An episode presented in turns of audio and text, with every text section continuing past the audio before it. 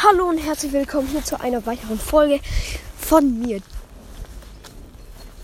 Dies ist nur eine kleine Info zu meiner letzten Folge. Da habe ich ja gesagt oder euch gefragt, ob vielleicht jemand meine Katze gesehen hat. Und das ist jetzt eine cringe Story.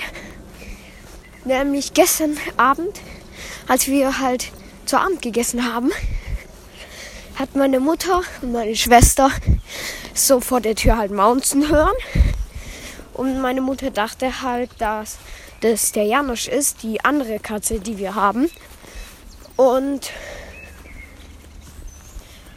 dann ist halt meine Schwester aufgestanden und dachte sich halt dabei wahrscheinlich, ja, ich guck einfach mal und lass den Janosch rein. Weil sie dachte wahrscheinlich auch, das wäre Janosch. Aber hat sich dabei gedacht, hä? Das ist doch viel zu hoch. Also der Janosch macht uns meistens eher so. Und die Mogli halt ziemlich hoch. So. Und so ungefähr war das halt.